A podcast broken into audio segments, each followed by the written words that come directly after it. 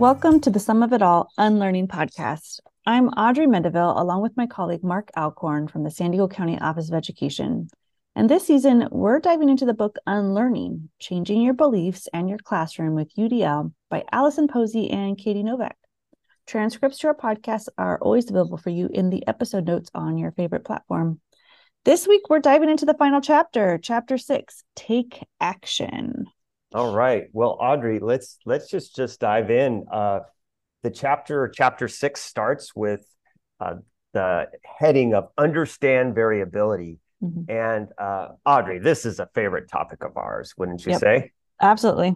Yeah, yeah. Student variability. Um, such a game changer for me. And you know, Audrey, it all started when I saw that TED Talk, Myth of Average by Todd Rose. That's that's what set me down this road for sure. And uh, that's where I was introduced to the notion of a jagged profile to consider really anyone's variability, but specifically students' variability. Um, and if you recall, there's uh, there's a slide I can picture in my head where you have a student and you have um, these different descriptors down the left side of the screen, and then this idea of a continuum from high to low uh, up at the top of the screen. And and the idea is to think about like our students have such variability in many different areas, not like in in a single area. And and to this to the point of that, Audrey, you know, I'm thinking about. Oh, and by the way, our authors uh, share a couple um, illustrations of a jagged, a couple of students with a jagged profile. And you know, the thing I've spent a lot of time thinking about uh, over the last couple of years is what does that jagged profile look like for mathematics? Mm-hmm. In other words, what would those descriptors look like? Um, the other thing I think a lot about is in in Todd's TED talk, um, we have the, these dis- these uh, indicators of high and low, and uh, you know the the one thing that's sort of like made me wonder about that a little bit too is when people see that, do they think that those descriptors, even by considering variability, are are somewhat permanent? Mm-hmm. or are they malleable? Um, and again, thinking about that in terms of mathematics. And so, what language might we use when we think about variability to imply that the terms are not implying a, a degree of permanence and that they're still malleable? And so, I, I think when I see high and low, it sort of like triggers kind of that labeling thing versus the idea that it might be where you are as a person right now in that particular descriptor. Yeah, I, I appreciate that, Mark. I, you know, the authors mentioned at the beginning they do use high and low in their um in their examples too in terms of their jagged profiles, but they do say the students' jagged learning profiles can shift based on the context, they can shift over time. Like they're malleable and they're meant to be malleable. So if that language is not malleable to you, you know, to you particularly, Mark, or to you, our listener, like I think it's really important to think about what other words could be used there at the top to describe kind of that space. And maybe it's even um, as much as putting like just an arrow.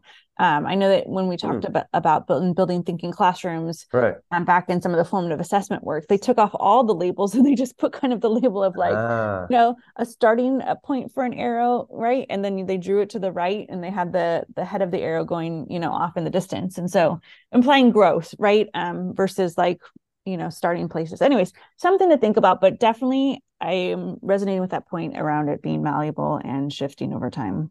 Yeah I, I, appreciate that audrey. And you know the other thing i was thinking about in terms of the left side like what those descriptors might be i was thinking a lot about uh, tracy zager's book becoming the math begin, becoming the math teacher you wish you'd had uh, which is a fantastic uh, fantastic title of a book for sure. And um, and i'm thinking about her chapter titles. Uh, and if if our listeners haven't seen that book before, let me just uh, throw out some of her chapter titles that are really descriptions of what a mathematician might do, um, including taking risk, make mistakes. They're precise. They rise to a challenge, ask questions, connect ideas, use intuition, reason, prove, work together and alone. And so, Audrey, I think about like how those could be the variability of our students as they engage in mathematics. They all have variability in this current moment um, around all those different descriptors. And so just just something I've thought about and um, might be interesting for our listeners to consider. Yeah. So along with that, there's activities at each of the um, sections in this chapter have an activity after them, and I really appreciated this activity number one, um, which might be interesting to try with students. And and they said that for any lesson, um, identify some of the core skills and learning practices that are required, like you were saying. Um, have them reflect on where they're at, where their challenges lie. That's all the same thing that you were just describing, uh, whether they're Tracy Zager's, you know, descriptions of being a mathematician or something else. Um, but then they continue in this other line, I think is super cool. They say, brainstorm together how their challenges might be overcome by options in the environment. Mm. I think that could be a huge like game changer if you um, empower students to say, folks, like these these are not like sentences. These are not like you are stuck here. But now knowing that this is a challenge for you, what are the things you're going to take advantage of in the situation that we're in? Do you need to take advantage of working alone? Do you need to take advantage of finding a group member? Do you need to take advantage of where you sit, whether or not you're listening to music, whether or not you try doing this exercise out loud as opposed to on paper, all of the things that um, that might occur that are available to you in the environment that you could look for for opportunity. And I I appreciated that um, both as a an activity for students to do and a collaborative activity to do with students and teachers, so that you can learn about your students in that moment and what um, what might be helpful for them in overcoming some of their challenges um, in a particular moment in time.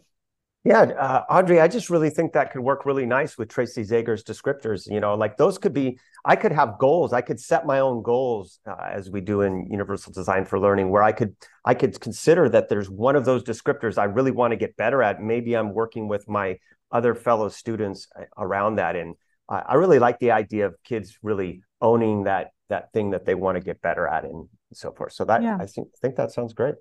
Um, awesome. Um, well, that you know, there's another uh, uh, heading here as we get into the chapter, and it's called Own the Guidelines. Um, did you have any thoughts around that particular section, Audrey?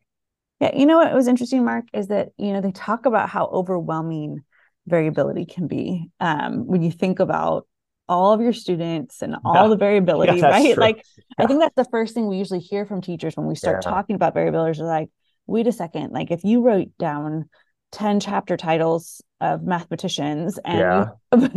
you know 30 kids in the room. yeah, that's like, a lot to keep pla- track of. what are we planning for? Um and so the authors talk about like coming back and using the guidelines as like these nine dimensions of learner variability to help make sense of of variability in general. And you know what it reminded me of? It reminded me of um when we read zaretta hammond's mm. oh yeah. um oh man i'm gonna blank on the title now. Um culturally relevant culturally responsive, responsive teaching, in the, teaching brain. the brain. Thank you. Yeah, yeah. Um, um, and she talked about how overwhelming it can be when you're thinking about attending to each individual student's culture. Right. And that the nuances of culture are so unique and so, you know, important. And and I remember us talking about um, with our book club at the time, um, like how difficult that would be to like to look at your students across the room and realize like, oh my goodness, these are very vastly different like mm. you know mm. cultures and how do i how do i attend to all of that in the moment and so uh, zaretta hammond in the book suggested instead thinking about cultural archetypes and she ta- started to talk about like these these grounding principles these roots that um, cultural values and cultural ways of knowing and being that could help us really attend to um, spaces that allow for individual students to have that rich variability within it um, and leaving that good space for it. So it made me think of that with the nine dimensions of UDL guidelines for learner variability here, that this widespread variability is there for our students. Like we know that to be true. That's the that's the beauty and genius of it all and the brilliance of it all. Um, but when you go to plan for it it's you don't have to plan perhaps as minutely as the 13 little pieces you put on your jagged profile but you can look for those uh, for lack of better word archetypes you know like what are those things that go across? And they're talking about them here as those nine dimensions of learner variability they're in the, the udl guidelines. Uh, excellent point audrey. I i i, I it's just such a power, powerful aspect of that book and and i it resonates a lot with me and i just i think that's a great place to start um, because i know that um, yeah, like you explained, thinking about all those different um, aspects for every single student at once seems like it would be insurmountable. So, yeah. uh, great suggestion. Uh, well, Audrey, as we move further into the chapter, there's a section on goals. you know, right mm-hmm. when I saw that section, I was thinking of our listeners, and I was thinking like that they're like, uh, "Thank you, but we've we've we've got we've a lot this. from you about goals." you know, we've talked a lot about goals in this season, season yep. 12. And I said to myself, do our listeners want to hear more? um, uh, and in this uh, section on goals, Audrey, there's there's a, a interesting fifth grade geography uh, example. And um, as I was reading it, you know, I'm going down through that. You know, it starts with uh, the goal that the teacher had started with, the original goal they had. And as I'm reading it, I'm thinking like, I'm not sure that that's that's a goal. And I'm going down through here, and then sure enough, by the end of the the, the example in the table, uh, the teacher team decides to shift and focus on a different goal. And it was like, oh, good, because like I was thinking that you know the original goal was not really a learning goal, and I so I thought that was kind of cool how you sort of like can see that there was a, a shift in in their thinking about that. Um, and the example, it's really clear how like the the, the original goal had to do about creating something with a cereal box. Like that that was the thing that the kids were going to do. And a key understanding for me around goals is really around this very point that to me is made in this table is what are our intentions around a specific learning rather than what kids are going to do? And i think the equivalent in mathematics is when i plan math lessons. Uh, one of the things that I share with educators all the time, um, and you know the phrase that's coming, is I say to myself, what do I want students to walk out the door knowing about mathematics that they did not walk in the door with? Because when I give myself that frame, um, it can't be about just something that they just do during the lesson. It has to be something that they learn, that they walk out the door with, that they learn about mathematics. And uh, that connection was clear to me as I read through this lesson, and, and they they shifted their goal to to be something more around something around learning rather, than the kids just doing something in in the project. So I thought it was I thought the table was good in terms of uh, triggering that type of thinking because I I think that's really really a, a game changer in the way that we plan instruction. Yeah, I really, I really appreciate that, Mark. I think, um, I think that that process is not something we spend enough time on. So the fact that they have a whole table about how you kind of work through rethinking your goal was huge for me.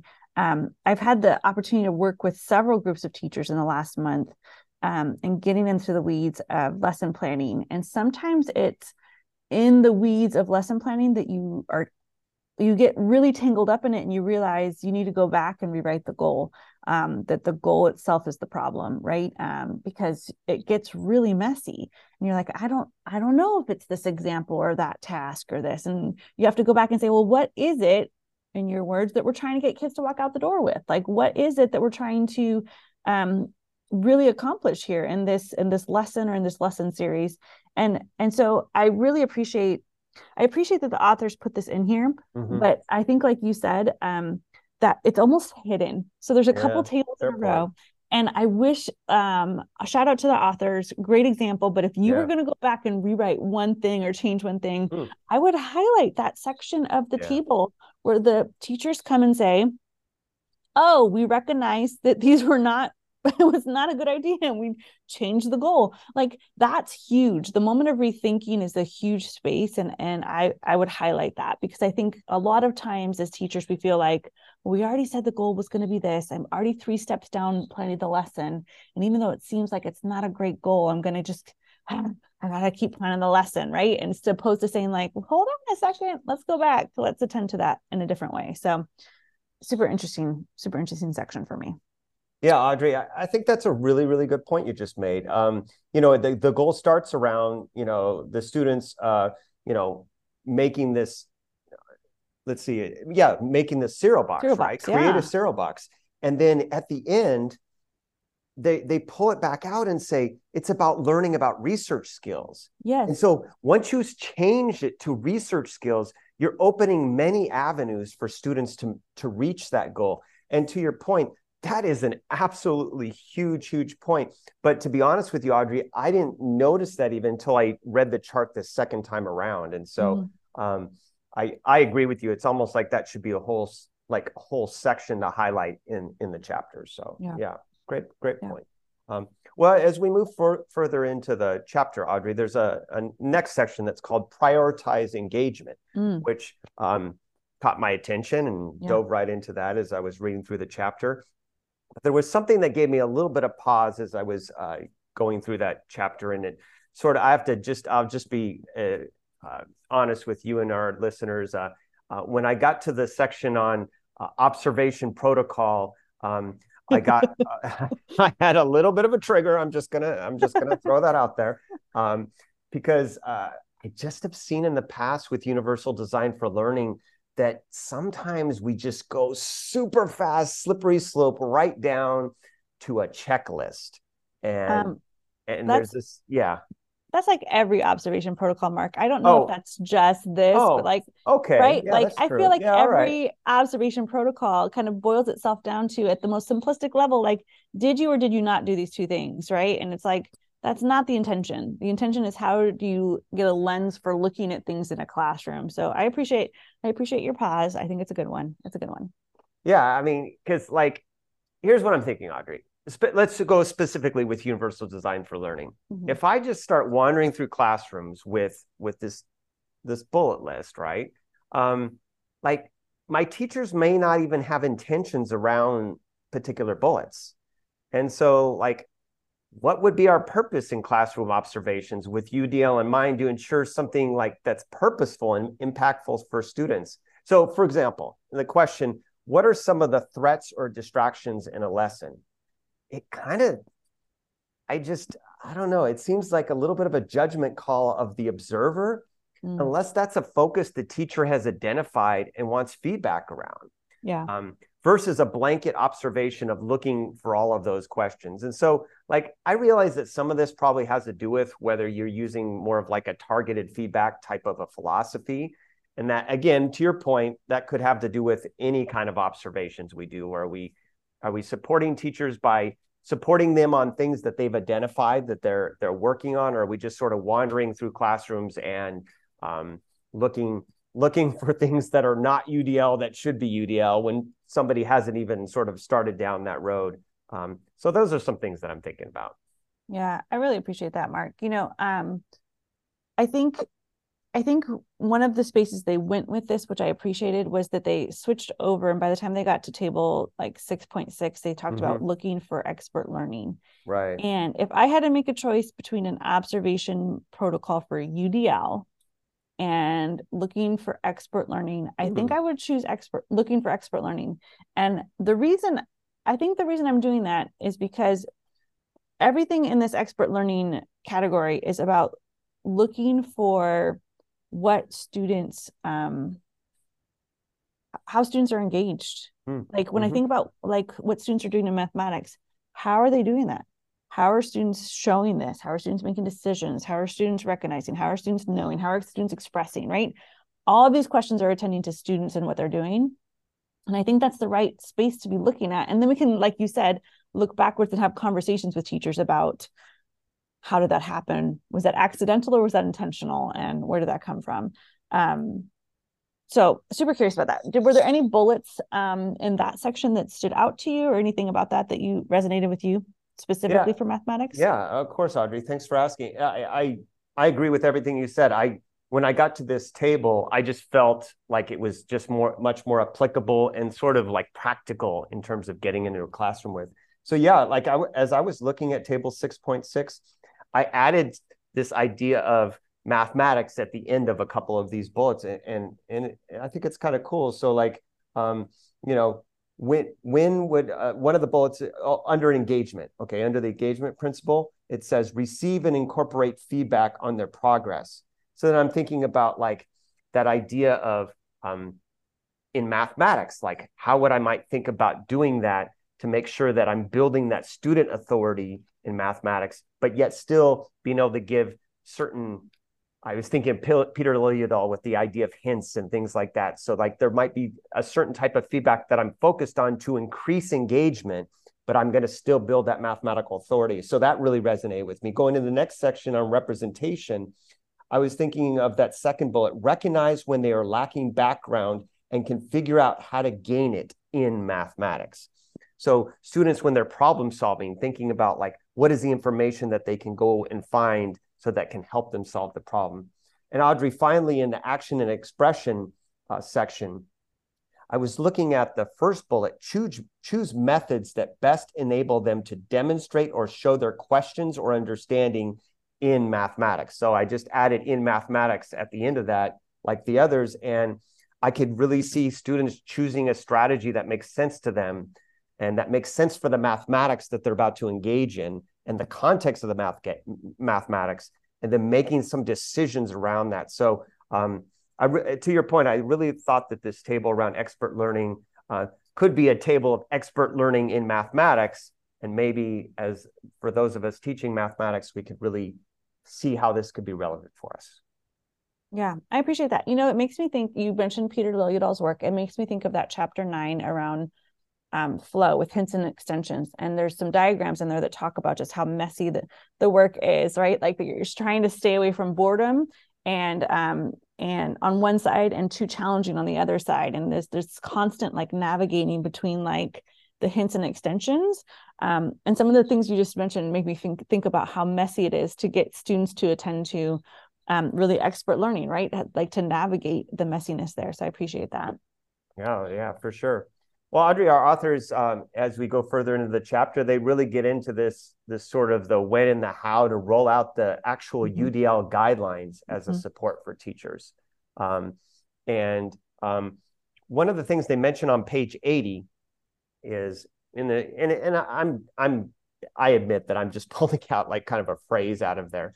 Um, but uh, you and I have, have really grappled a lot with this idea of when to uh, introduce the UDL guidelines. And there's a phrase on page 80 that mentions to just keep referencing the UDL guidelines to come back to them over and over. And I, I can see I can see where the authors are coming from on that. Um, but one of the things that has been an aha for me, and uh, it's just just my point of view on this, is that I believe the UDL guidelines are introduced too early many times mm. uh, before um, educators get a sense to understand variability, understand barriers and opportunities.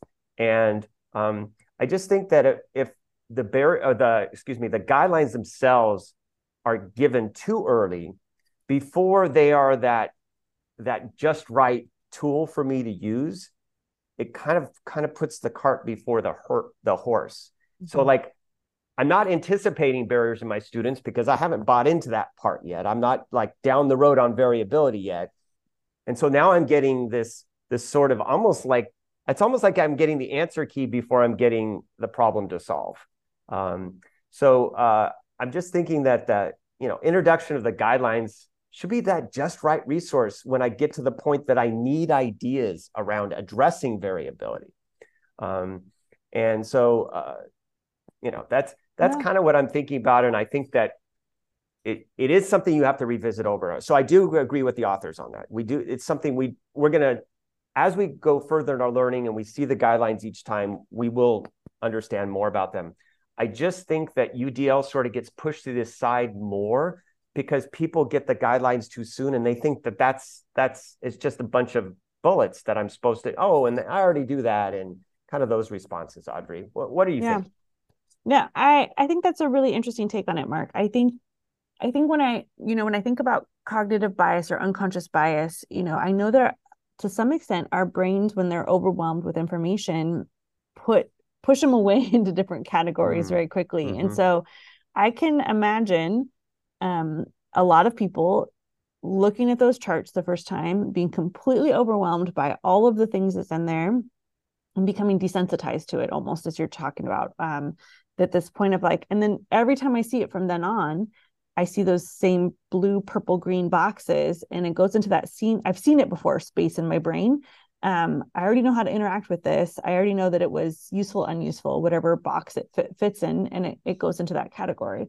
versus an authentic interaction with it right so you know i think the authors have left it to the last chapter of of the text and i I think that's an interesting that's space to yeah. have that conversation too. Like they did not start the unlearning journey with let's all pull out our guidelines yeah, and have a look true. at them, right? Mm-hmm. Um, so I think there's something to be said for when you have the headache and you have the need for it, getting the aspirin, as Dan Meyer uses in his analogy. Um, right. like what when I get to the space where I say I don't know how to plan for all this variability in my class, then I head to the get guidelines and I look for those dimensions of variability and I think through how do I use those checkpoints to make sense of the opportunities I can offer my students in light of their variability, in light of the needs of the context. So um, I think there's a different space for that versus if I just shower people with the guideline purple, green, blue papers at the beginning of a conversation around UDL. I think it goes into that space of our brain filed in for use for use for some other time. For sure, Audrey. And uh, you know, as we get close to the end of this chapter, you know, uh, we've got uh, kind of the big question that I appreciate our authors really bringing home here at the end, which is like, what's the tipping point for UDL, right? Like, mm-hmm. what's the tipping point across the the scope of education and, and our learners with UDL? Um, I, I have a feeling you've been thinking about that. Well, you know what? It feels like the million dollar question, doesn't it, Mark? Like, I I remember several years ago we were at a conference, we were speaking about UDL, and we started by asking, why is UDL not a widespread practice? Right. And there was just silence in the room. Like people don't people don't are they grappling with it, you know? Like we know it's powerful in practice, we know it's research, and, and yet it's not happening in most of our classrooms most of the time. Yeah, for sure, Audrey. And um, I I just I've noticed a few things uh, since we've had that uh, that conference and and in our conversations together and conversations with other educators, there just seems to be some things that are that are still barriers in UDL becoming uh, adopted as an approach to equity, specifically in mathematics. Um, so I'll I'll share a few, Audrey. Um, one is that it remains really theoretical for educators. I I've noticed that a lot of times when UDL is introduced, it's not introduced in a particular content area, in the context of a content area. It's sort of like sort of generic uh, when introduced, and I think I think that can definitely be a barrier because people don't see like what would, that would look and sound like in a particular content area. Um, I think it's also still viewed as something that's implemented in special education settings mm. and, and, not something that is helpful for all of our students. Um, and I don't think people make the connection that it's a tool for equity uh, to ensure success for each and every student. And finally, I would say that many of the UDL examples within books and articles that you and I have uh, investigated um, attempt to UDL a traditional model of teacher lectures and students copy the teacher as that sort of thing that we're UDLing, if you will, mm-hmm. versus dismantling that practice com- completely and putting the learner at the center of the meaning making of the mathematics. So I think we have some pedagogical um, barriers as well that have prevented UDL from really becoming uh, a tool for equity as it really could be in mathematics. I appreciate that, Mark. You know, I'm a I'm a Malcolm Gladwell fan, especially of the book Tipping Point, and I appreciate the authors bringing out, you know, like where is this tipping point? Um, but you've brought up some really important points that are very different than about getting the right people, like a salesperson, a maven, and a mm-hmm. connector, mm-hmm. and that that's really what the problem is. Um, and and I think if we really thought through kind of the four pieces that you brought up, and we thought through what are the barriers in each of those instances and how do we think about them differently we might really start to transform our systems um, to recentering udl as a transformative practice for our students great well um, how about we share a couple final thoughts about the book audrey because uh, here we are we're just uh, know, wrapping, wrapping, up the up. book i know yeah. an- another book wrapped up so um, well you know here's what i'd like to say audrey is I have really appreciated the introduction to the idea of unlearning. I had not thought about it quite that way before. I think the premise of the book is fantastic in that way. Um, I'm really sold on that. Um, and I appreciated how the authors rolled that out at the start of the book. Um, I, the one thing I'm still thinking about is how people decide what to put in place of their unlearning. So, like, I'm going to unlearn something, I'm going to pick something in my practice that I know needs to go. Um, but then what's going to be put in place of that? In other words, yes, let's get rid of that antiquated practice.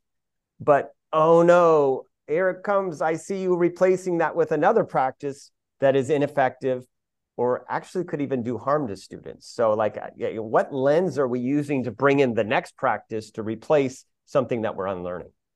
Yeah, I think it's a really important thing we do. I think we have to continue to be that reflective practitioner that interrogates those those decisions um, you know one thing that's sticking with me was brought up in this chapter and i think it's the most common thing i get asked about is like what's the difference between differentiated instruction and udl oh, yeah. and i thought their their discussion of it in this chapter um, was was really thoughtful um, and one of the things that i think is re- that i keep centering myself around when we have those conversations um, they mentioned on page 73 and i'm i'm holding it with me again as we finish this book is that we are trying to shift the mindset that we are not fixing the student, the student's not broken, to we are working on fixing the curriculum, that the curriculum is the part that's broken and needs work, that the things that we bring to the table for instructing our students is the thing that we can work on. Um, they have a lovely comparison table on page 74 about what's the difference between the two. Um, and if you get asked questions about the two of them as often as I do, that might be a space that you can look at and um, share with folks. I know I'll be leaning on that table a lot in future conversations. Uh, so a lovely read, and thanks for the discussion on this book with me, Marka. It's been a good one. Oh, for sure, Audrey. It has definitely been a good one. Well, thanks for joining us for this season and this season of Sum of It All podcast. We'll be back soon with a new season. Until then, what will you unlearn?